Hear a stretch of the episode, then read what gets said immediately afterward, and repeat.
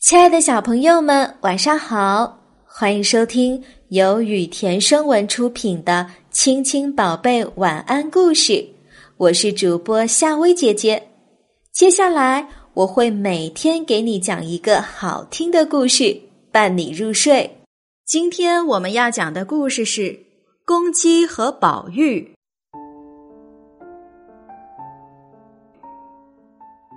喔喔喔！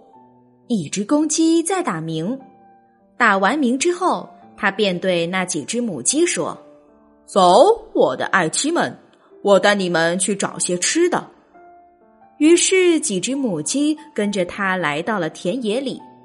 公鸡发现了一只虫子，便冲过去用嘴啄。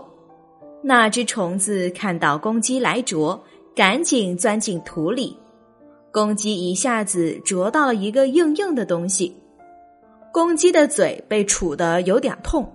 他低头一看，是一块宝玉。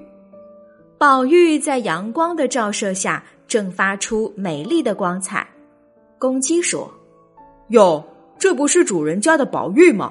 怎么跑到这里来了？上次我在主人的房子里看到它的时候，它还被主人宠着呢。”看来是不小心被主人弄丢了。公鸡看了看宝玉，说道：“可惜是我找到了你。如果是主人找到了你，他一定会非常珍惜的把你放在那个华丽的盒子里。可是对我来说，你一点用处都没有呀。与其让我得到世界上所有的财宝，倒不如让我得到一粒麦子。”小朋友，你知道鸡？为什么要吃小石子吗？由于鸡是没有牙齿的，吃东西呢不能咀嚼，所以呢只能整个吞下去。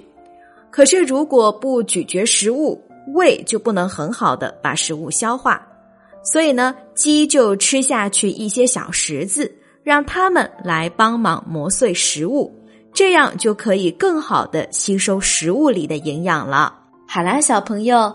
今天的晚安故事就讲到这啦。如果你喜欢夏薇姐姐给你讲的故事，记得每晚按时收听。晚安，小宝贝们。